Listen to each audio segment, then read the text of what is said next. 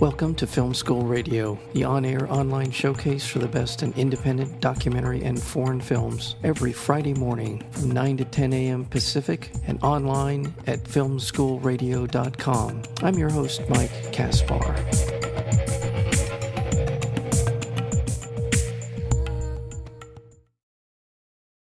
An investigation into how the CDC, the Centers for Disease Control and Prevention, the government agency charged with protecting the health of American citizens, concealed and destroyed data on their 2004 study that showed a link between the MMR vaccine and autism.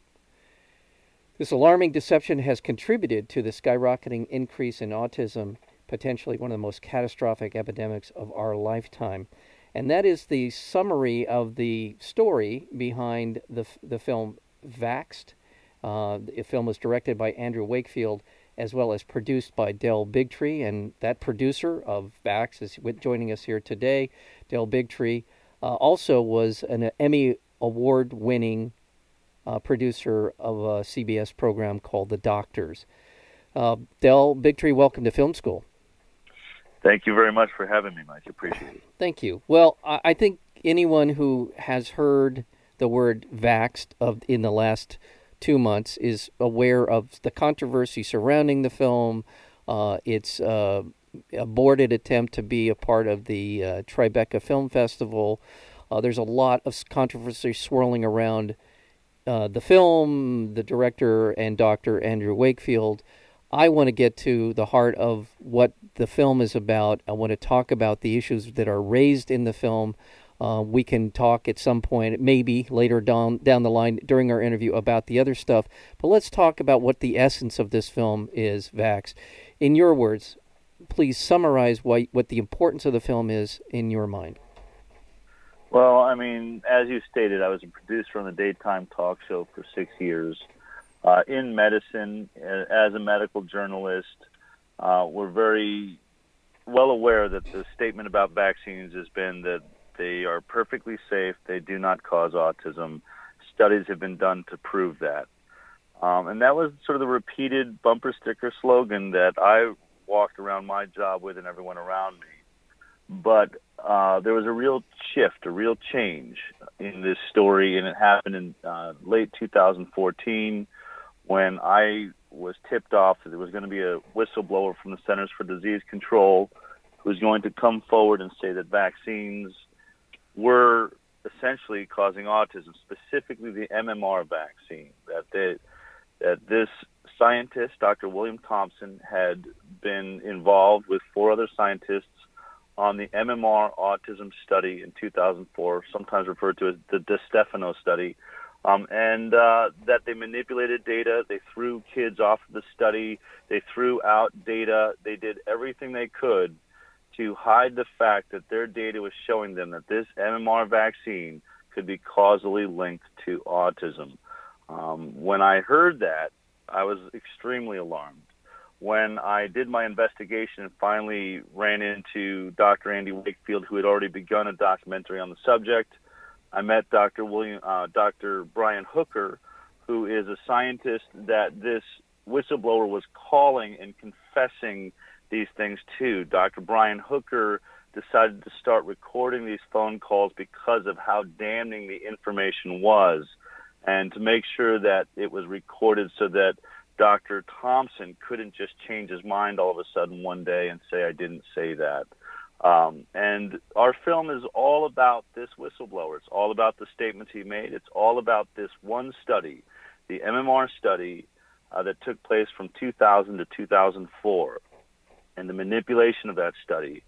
Uh, Dr. Thompson has provided documents, data, internal emails, um, all backing up his assertion that the CDC committed scientific fraud. And I believe it could arguably be the greatest scientific fraud, medical fraud of of all times. Okay. It's it's an extremely alarming um, story. Okay, let let's let's back up a half a step and talk about um, what has happened in the general population in terms of the occurrence of autism as a part of as part of the birth rate. Right. So you know, in 1970s, 1980s, approximately one in 10,000 children was being diagnosed with autism. Okay. Um, we have seen an exponential increase in that number uh, that now has us, the Centers for Disease Control um, claims that we're at 1 in 68 children now um, are being diagnosed with autism. A poll last, just, a, just really last year uh, of all the United States found that it was more like 1 in 45 children. And if you talk to scientists that are really directly involved in working with autism, many of them think we may be somewhere nearer to 1 in 25 children born being diagnosed with autism right now. Uh, one of the statements, uh, Stephanie Seneff, who's an MIT mathematician, computer analyst, uh, doctor, uh, she's just taken this mathematical, you know, put it on a grid and and and said this is an exponential curve. If we follow it the way it's going, um, she's come out with a statement that by 2032, one in two children will be diagnosed with autism. Um, that's, I mean, that's an extremely uh, aggressive statement, but all it's saying is if something does not stop the current trend, that trend leads us to one in two children, or 80% of all boys, because autism affects boys more than girls. By 2032, 80% of all boys being born will be being diagnosed with autism. So this is a catastrophic epidemic. And I think what's alarming and I want people to think about is I know that your listeners are not aware that the numbers are that high. And you have to ask yourself, why in all of the news reports, why have I not heard that this autism epidemic is reaching catastrophic levels? Why is it never talked about? Uh, that was something that really sort of lit the fire under me when I started looking into this story. Okay. Now I want to go back. I know that in the film um, uh, that uh, there are there was some discussion that prior to 1930, um, it wasn't even basically a subject of much, if any, scientific research. I assume there must have been some occurrences of autism, but as it's described in the film, virtually so few that it was it, it barely registered as a scientific endeavor. It, it did not register. In fact, okay. the only known case of autism didn't appear until the 1930s. Okay. Um, and people have tried to argue that it may have existed before then, but if you think about it, you know, really some of the best diagnosticians and and you know clinical scientists like Freud or Trousseau these guys that went around to insane asylums, asylums basically, and they couldn't cure disease, but they were extremely talented at at defining diseases and writing in these books every malady they found. And we don't have a single historical case anywhere around the world of children that sit in corners of room, bang their head against the wall, have a lack of ability to speak, um, seem to have stomach issues, just all of the things around autism.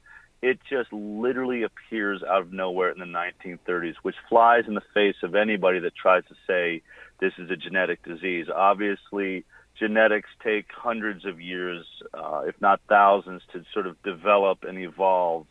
Um, we're talking about a disease that's only been here for, you know, what, 80 years or less? Right. Okay. All right. Well, I want to back up because I want to I want to make sure that sort of we we approach this uh, you know this sort of a I'll say a scientific uh, approach to what we're talking about here. I would assume, and I don't know this. You can help me with all these all these questions I'm going to ask you. I don't know the answer to, and I don't presume to know what the answers are. But I would assume that in 1970, when we started to to track autism, there was virtually very little, if any, criteria to judge what autism is, and and, and sort of as at what the implications of the of this were.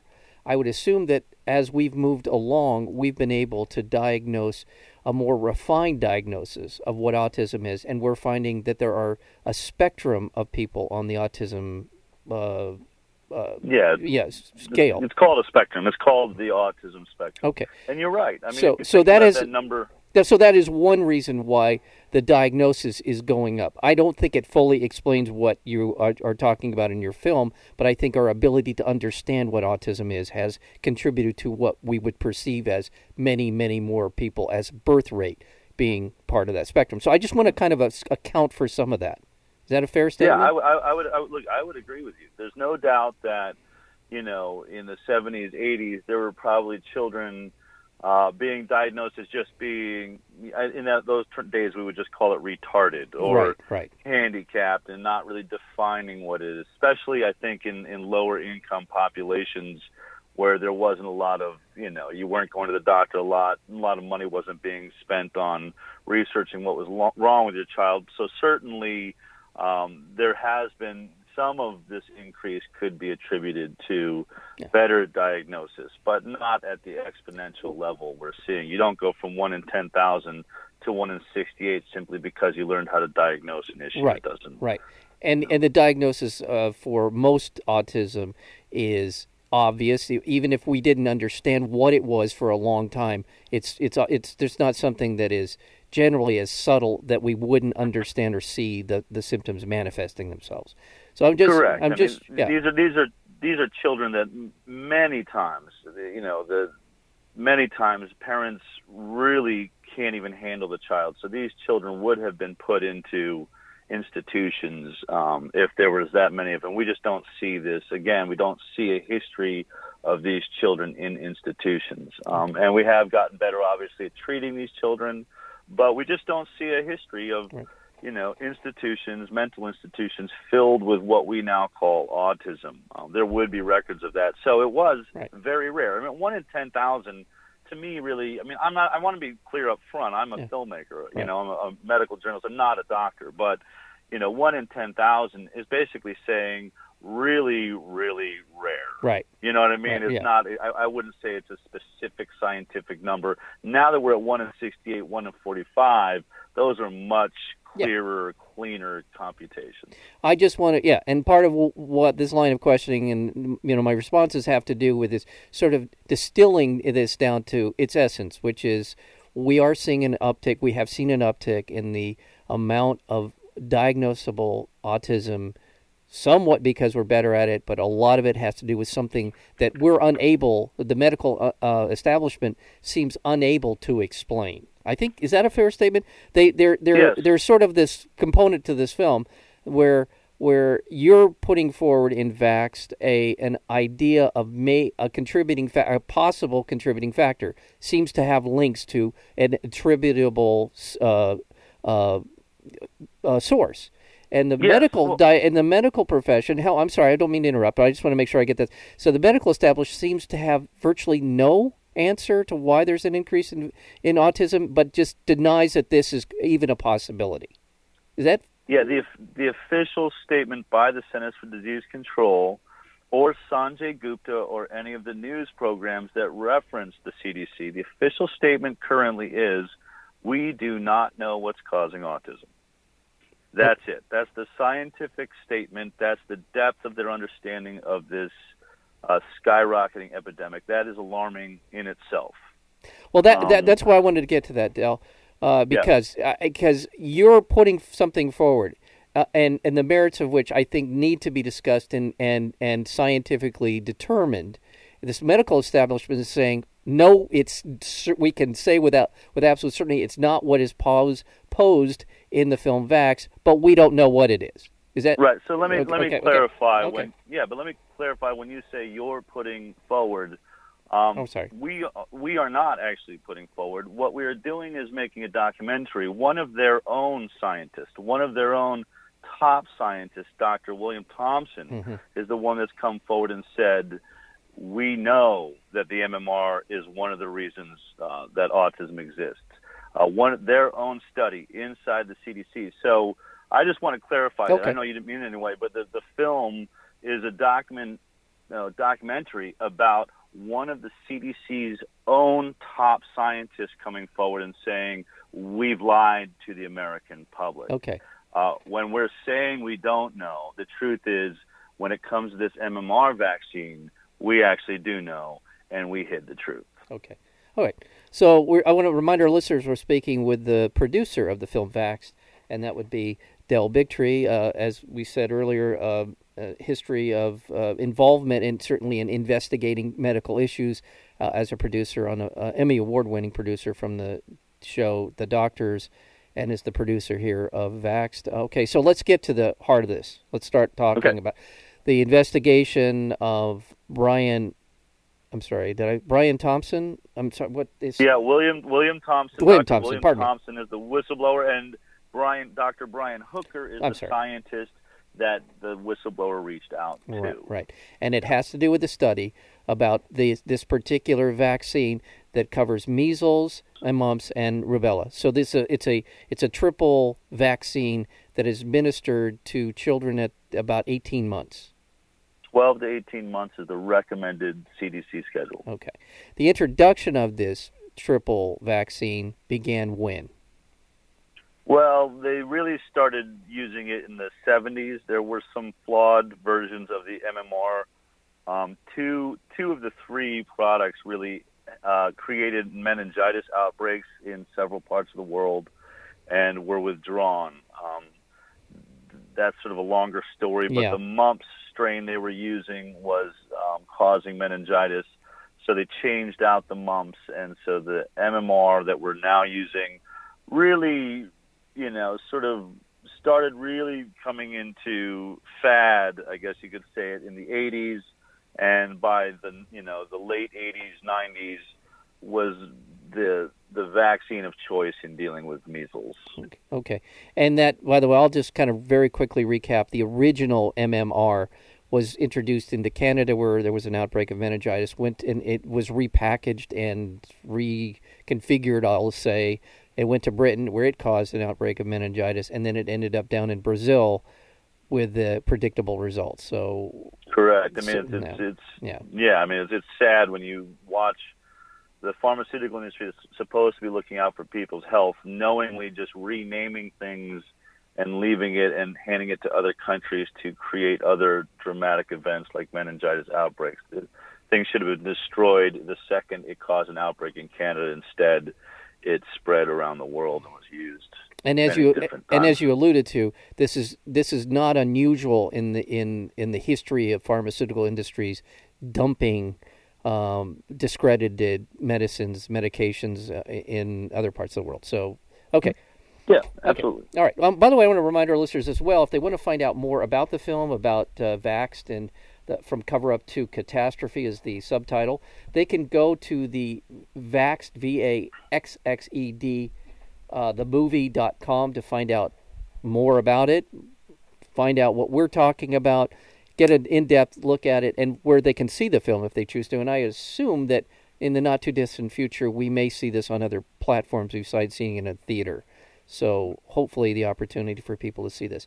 And one of the things I, I'm thrilled to have you on today, Del, is because uh, the film has been vilified, reviled, and to a lot of people's minds discredited. But it's like a lot of things. We only know about the sort of the, the process questions about films like this or controversies. We don't actually know what it was that started the controversy or why or the different points of view. And so again, thank you for being here because I think a lot of there's a lot of smoke here, and I want to try to get to where that smoke is coming from in in terms of what you're saying in the film and why you're saying it. So I appreciate that. Um, so we have now esta- I think we've established now that the, the the introduction of this vaccine, what came first? We seeing more uh, cases of autism, or did the CDC start investigating any sort of uh, the the drug itself? Where where are we in that mix? So yeah, um, uh, what's really interesting is the you know a lot of the heat on this film comes from the film's director, Dr. Uh, Andrew Wakefield.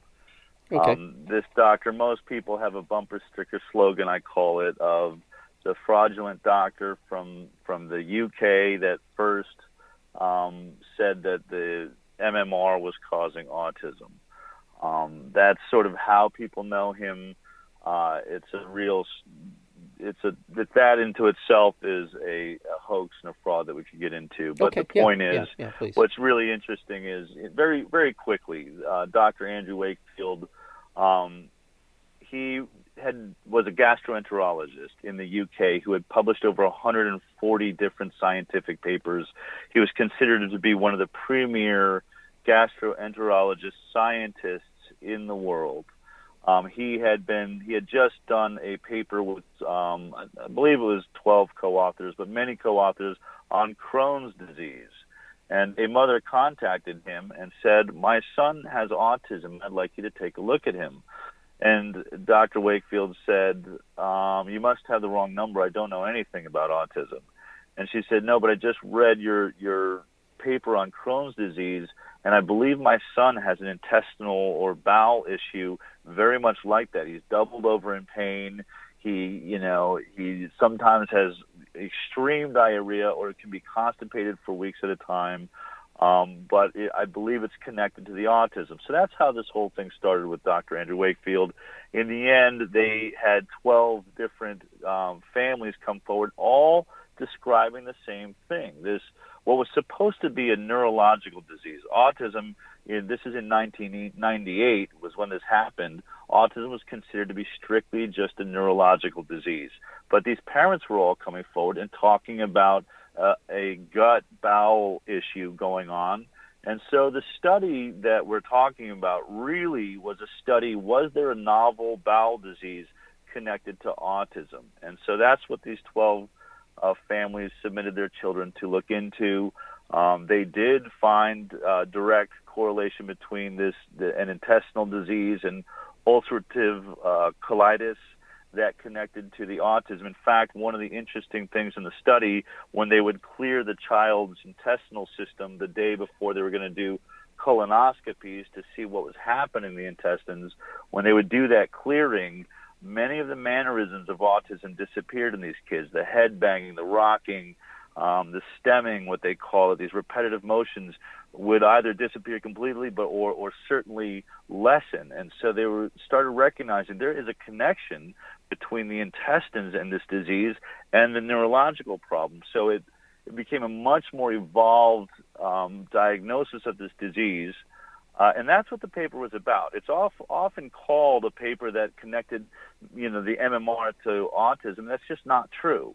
Uh, where that comes from for people that don't understand it, eight of the 12 families involved in this study all made the same claim. They all said my child's autism started right after the MMR vaccine. They had a seizure or fever right after they got the vaccine, and then they they regressed into autism. And I really want to stress the word regressed mm-hmm. because even when we look back in time in the 30s, when we talk about this one in 10,000, autism used to be something that was a child never developed they as soon as they were born had developmental issues. That was called autism. Mm-hmm. what really appears around this the introduction of this mmr is a new type of autism and that was a regressive autism. So people often confuse this. They say oh autism starts at one year old or two years old. That's not true. Originally autism always was there at birth. They never developed the ability to walk or talk.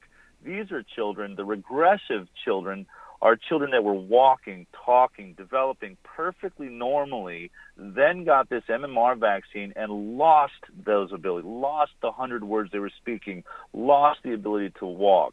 So that's that's that's something we have to make very clear. And so in this study, eight of the 12 parents blamed this autism on the MMR vaccine. So it was really a side note to the study.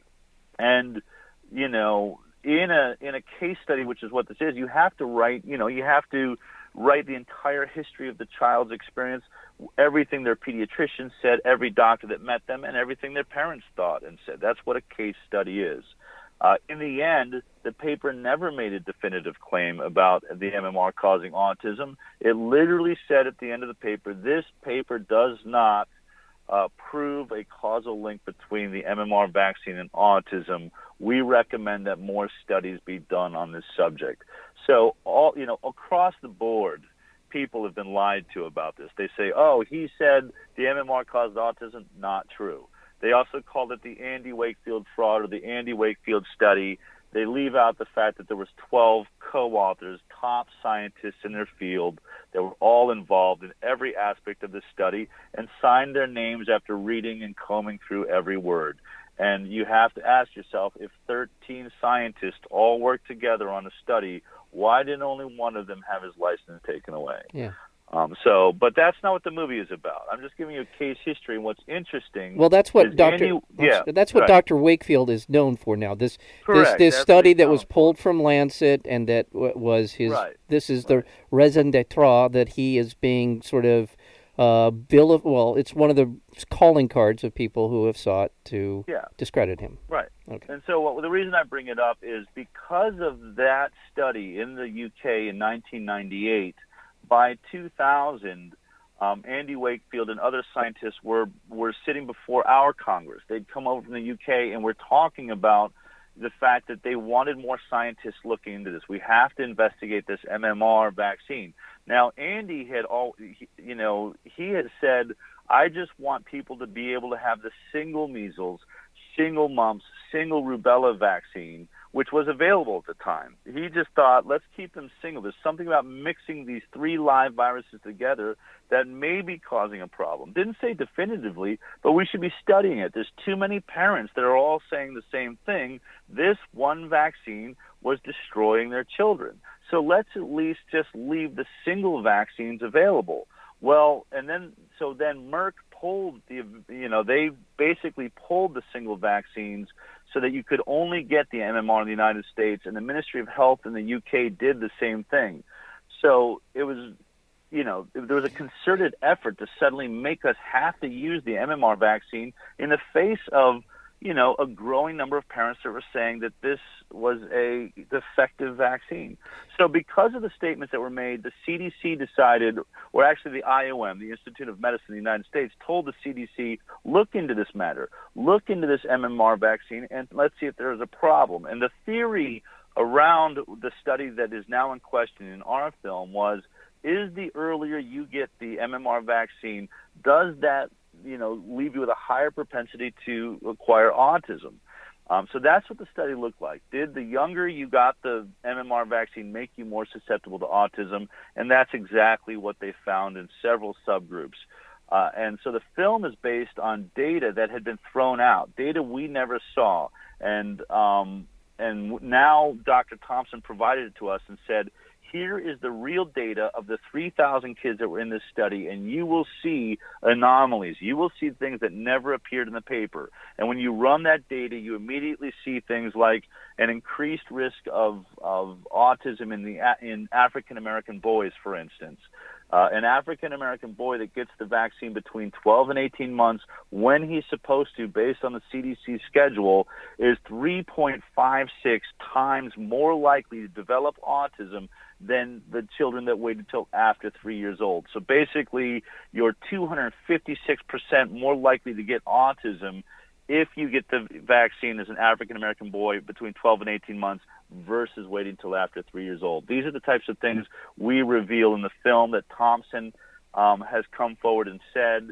It's extremely alarming, uh, skyrocketing incidences. There's another thing called um, isolated autism, which means perfectly healthy children that were developing perfectly normally with no side issues, no epilepsy, no other mental retardation.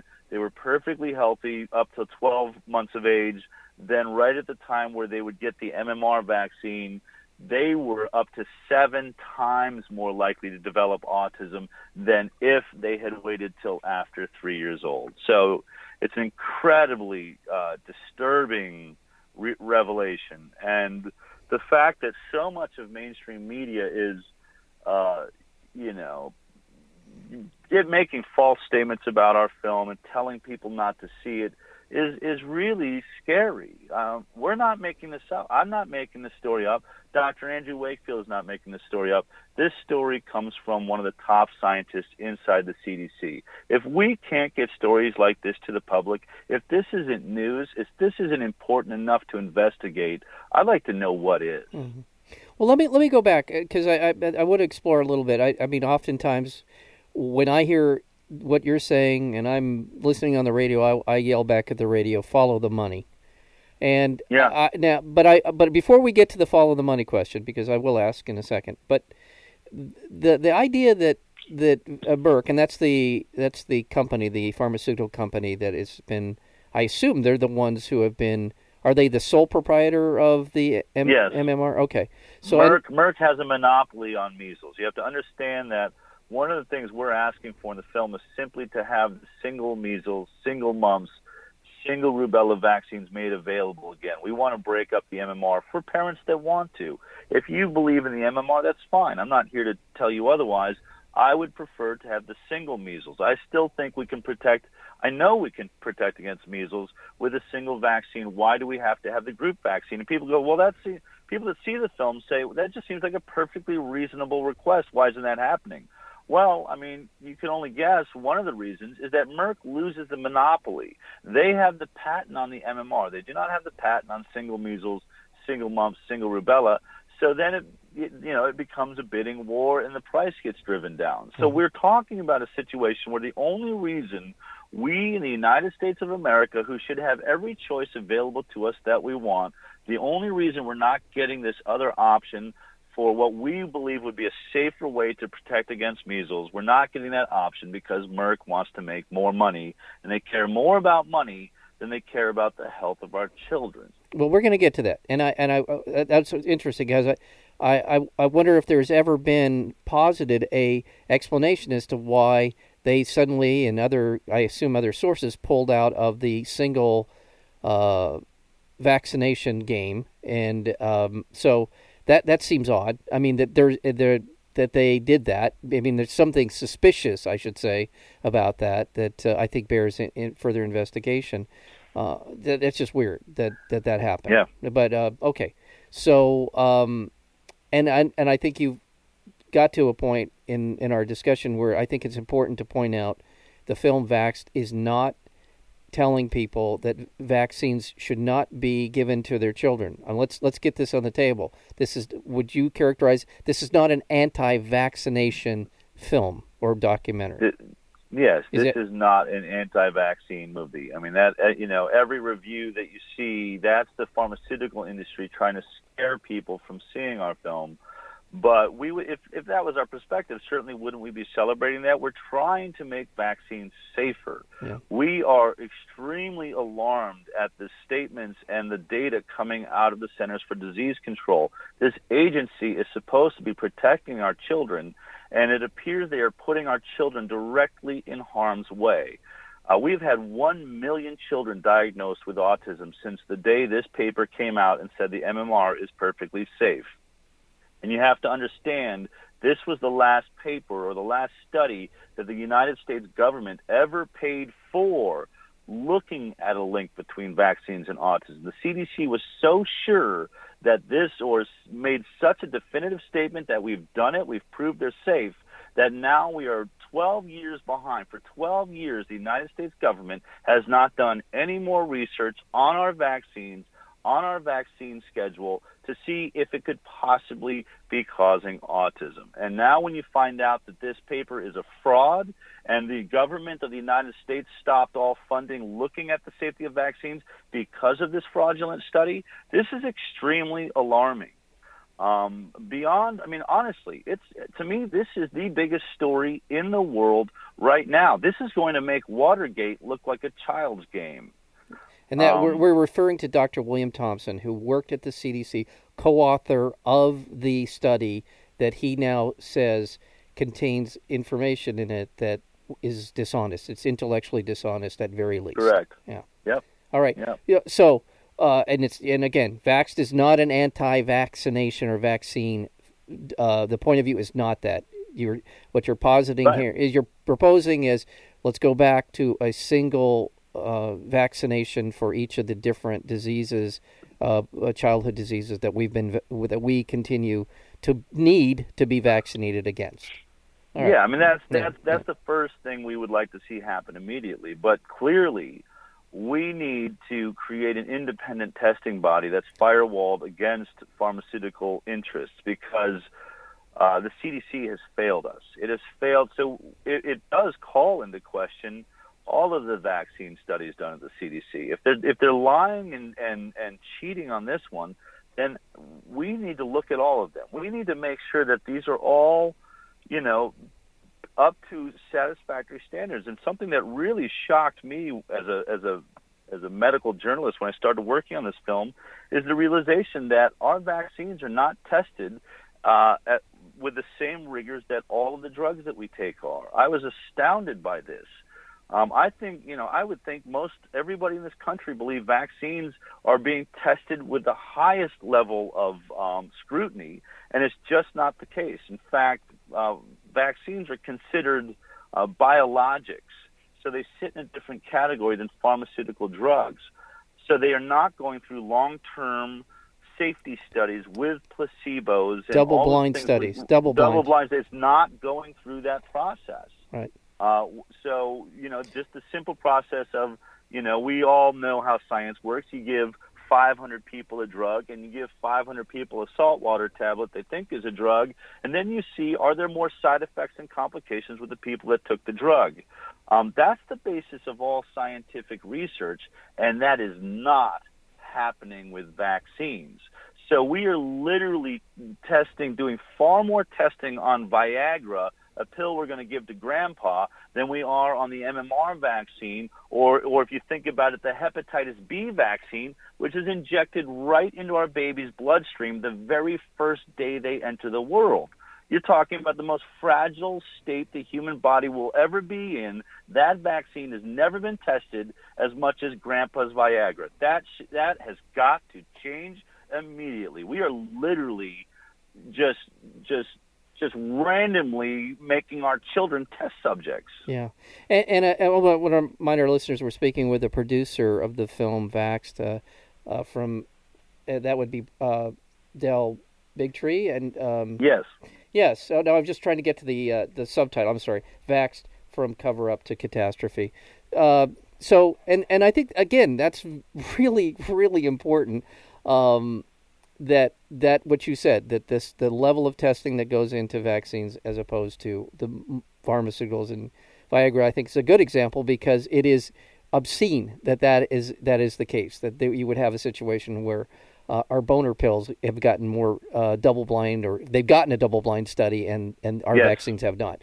Uh, yeah, obscene. Yeah, obscene beyond. I mean, that it's hard to even think of a word that could ex- explain the, the how wrong that is. I, it is. You're right. I I agree with you, and this is something that's rarely, if ever, discussed in sort of mainstream uh, medicine in terms of our information. That is something right. was completely new to me. I had no idea. I would I assumed the other otherwise. So, uh, and the the other thing I think if you know we're talking about why these things. By the way, I'm I'm, I'm skipping around here. I'm sorry. Pardon me. Let me stop and okay. take a, take a breath. It's, it's all and, interesting. Yeah, and, and that is that this is sort of a, a side note, um, but I think it's important to note that the pharmaceutical industry has been very active politically, including the the uh, the law that was passed in the 1980s or 90s that essentially shielded them from sure. what, what was that? Talk a little bit about so, that. So yeah, so a lot of people don't realize this that in 1986 we passed the Vaccine Injury Compensation Act.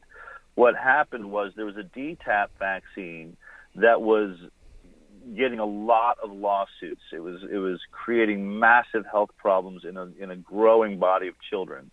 And instead of fixing the vaccine, the pharmaceutical industry basically blackmailed the government. They said to Ronald Reagan, "We're going to stop making vaccines if you don't protect us from liability." And so that's exactly what took place. The 1986 Vaccine Injury Compensation Act took away the liability from from drug makers uh, when it came to vaccines. Now you can still sue on a drug. You could still sue if Viagra, you know, makes you paralyzed, but you cannot sue if a vaccine paralyzes you or kills you or kills your baby. You cannot sue the uh, manufacturer. And so what's really interesting is the moment this got passed in 1986.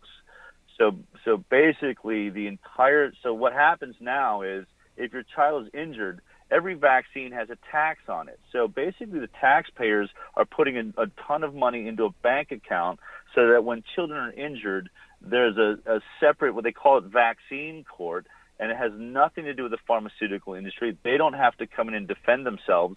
Basically, the government just pays you out. You say, look it, my child's an invalid now, can't speak, can't walk, is in a wheelchair the rest of their lives this happened because of the vaccine, and the government says, okay, here's three million dollars, or you know whatever they think it's going to cost to raise that child through the rest of their life.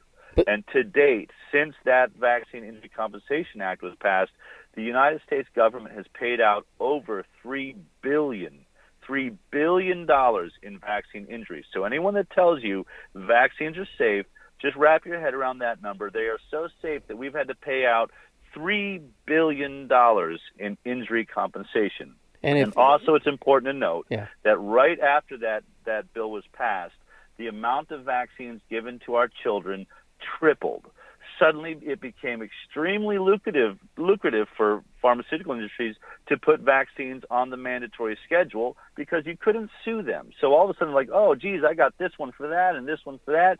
Chick, let's throw chickenpox. Let's throw diseases that never killed anybody in there. Why not? Because if they injure kids, we can't be sued. So we literally tripled the amount of vaccines that our babies get now than we all got when we were children. And I'd like to just ask people, did you feel like you did okay? Didn't you think you had enough vaccines when it was just polio, just measles, just sort of the major, you know, smallpox? Yeah. We we all lived just fine. Why do we need to be tripling, quadrupling the amount of vaccines our children now get? Does that make sense? Right. There's a couple of things here to add. That that fund that you're talking about that's paid out the three billion dollars is actually taxpayer money. You're, so taxpayers are Correct. paying taxpayers back for for uh, defective products that are being issued in the form of vaccines to us. So that's one yeah. thing to say. Secondly, there is a there is a push among the pharmaceutical industry to, as you said, more more vaccinations, not just for for uh, babies, but also as we move along in life. So there's there's sort of middle-aged vaccines and older and elderly yeah. va- vaccines. And I do know from my own travels that vaccines are an incredibly lucrative revenue stream for pharmaceutical companies. They're very, very lucrative. And once the government is mandating that you have to have it, it's obvious that this is an extremely lucrative revenue stream putting aside the merits or, or not of these different vaccines, and we could probably go on for hours about the that, that the, the effectiveness of this, but the fact is, is these are just dead cinch uh, revenue, profitable revenue streams for these pharmaceutical companies. There's no denying. Can you that. imagine? Can you imagine if Ford had passed a law, managed to work with you know uh, some government officials to mandate that everybody has to buy a Pinto, mm-hmm. even though it wasn't the best car ever made. It was flawed. It had issues. Can you imagine if the government had said you have to buy one? You just have no choice. That's what we're talking about. Yeah. We're talking about a product that we don't have a choice about. The government, and and you're you're talking about the most powerful lobby, the richest lobby now in the world. They've bypassed oil. They've even bypassed the, the you know the weapons industry. The most money in Washington now is being spent by the pharmaceutical industry to put all of our politicians in office. Uh, this is not, we're, we're getting outside of what the film is about, but one of the reasons I'm passionate about this topic is people do not realize that the future of the pharmaceutical industry is in vaccines. If you think about the fact that drugs can be sued, drugs have to go through longer safety testing, then you start realizing it's too expensive to make drugs anymore when you have this free ride with vaccines. If you can call it a vaccine, you don't have to test it. You can put it on the market without much testing, and if it hurts people, you can't be sued.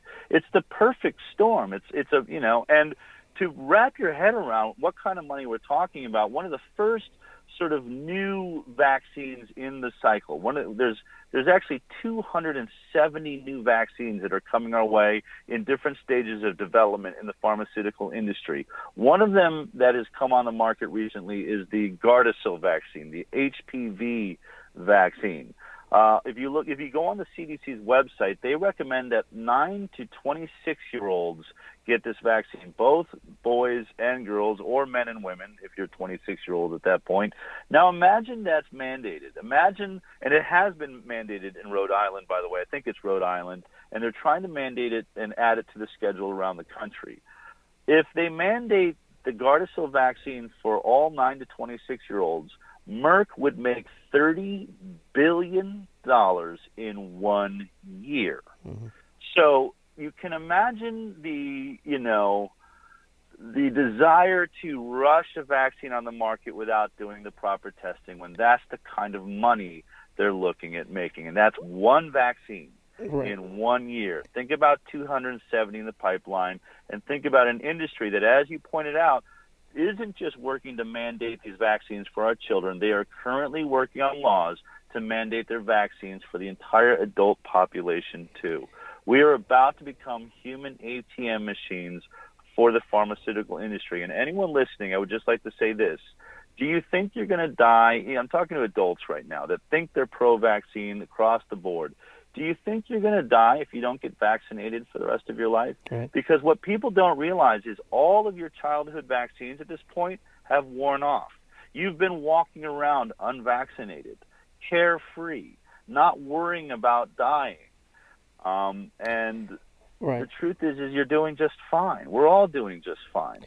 But the pharmaceutical industry is going to try and convince us that we we need these things.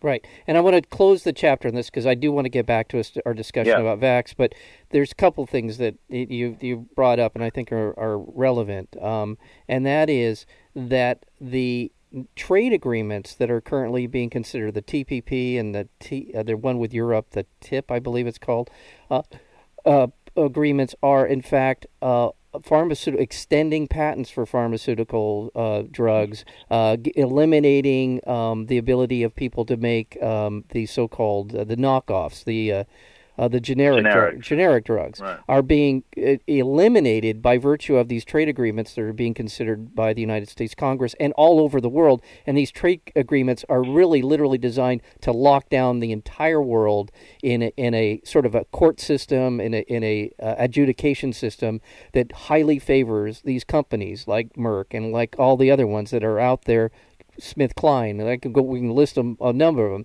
that are making yeah. hand over fist. And all we need to do is go back to the history, but uh, most recent history about the the guy who jacked up the price of uh, the AIDS drugs by several thousand percent, and we go back to the AIDS epidemic when we now know that those drugs could have been made for virtually pennies on the dollar, but instead the pharmaceutical companies artificially kept those prices inflated to the deaths of many thousands of people. So, I mean, there's blood all over the place when it comes to pharmaceutical business practices. Okay. I mean, I, I think I think the ones that just just while we're there very quickly, yeah. Merck, the company that makes the MMR, I think the most recent um, issue we all remember was Vioxx. That's Vioxx what I was thinking of. Was, you know, Vioxx.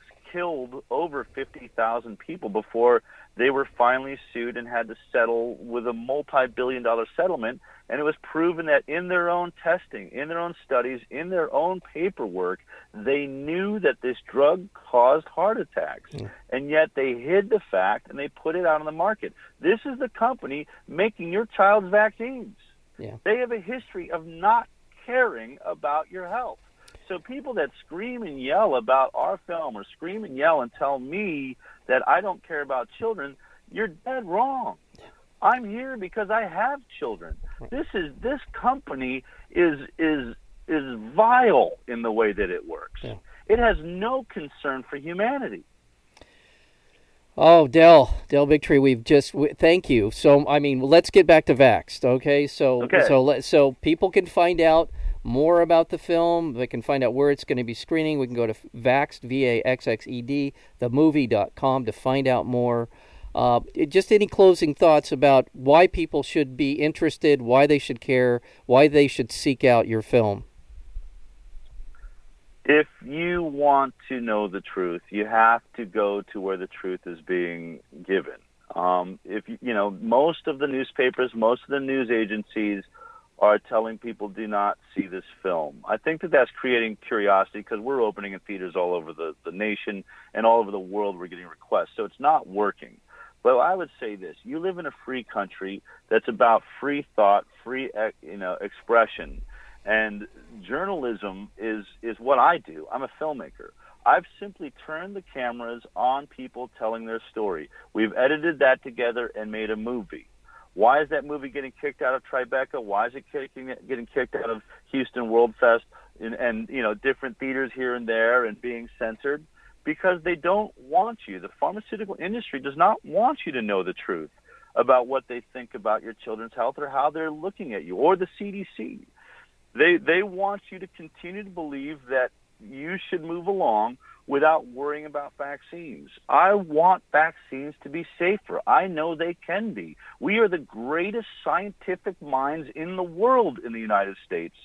But if we continue this lie that these things are perfectly safe and let our scientific bodies hide it when they are flawed, hide it when they have issues, then how do we make it better? So if you want to if you want to see what this film is about, you have to see it. No one's going to hand it to you. I mean, we will try to get it in VOD and all of that It will be coming on video on demand. We're going to make sure everybody gets it.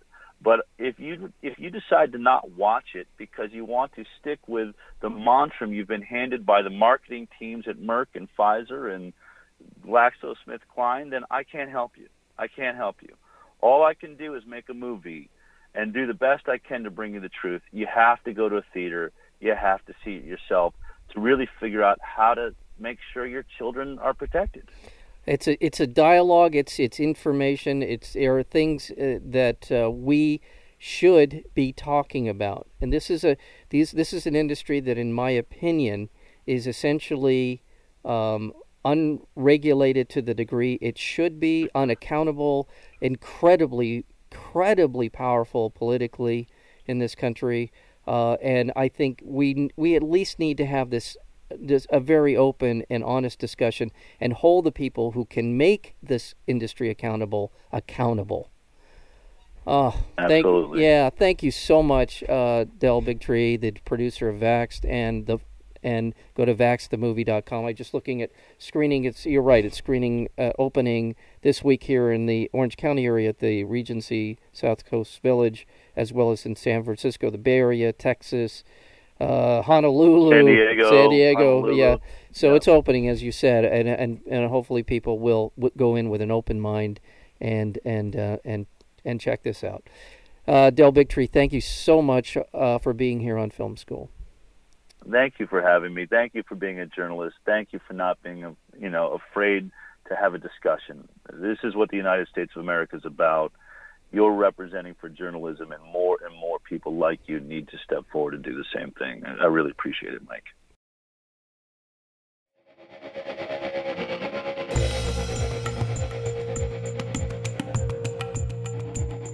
You've been listening to Film School Radio, the on air online showcase for the best in independent documentary and foreign films. You can find out more about the program at filmschoolradio.com. I'm your host, Mike Caspar. Thank you for tuning in, and we'll see you next week with another edition of Film School Radio.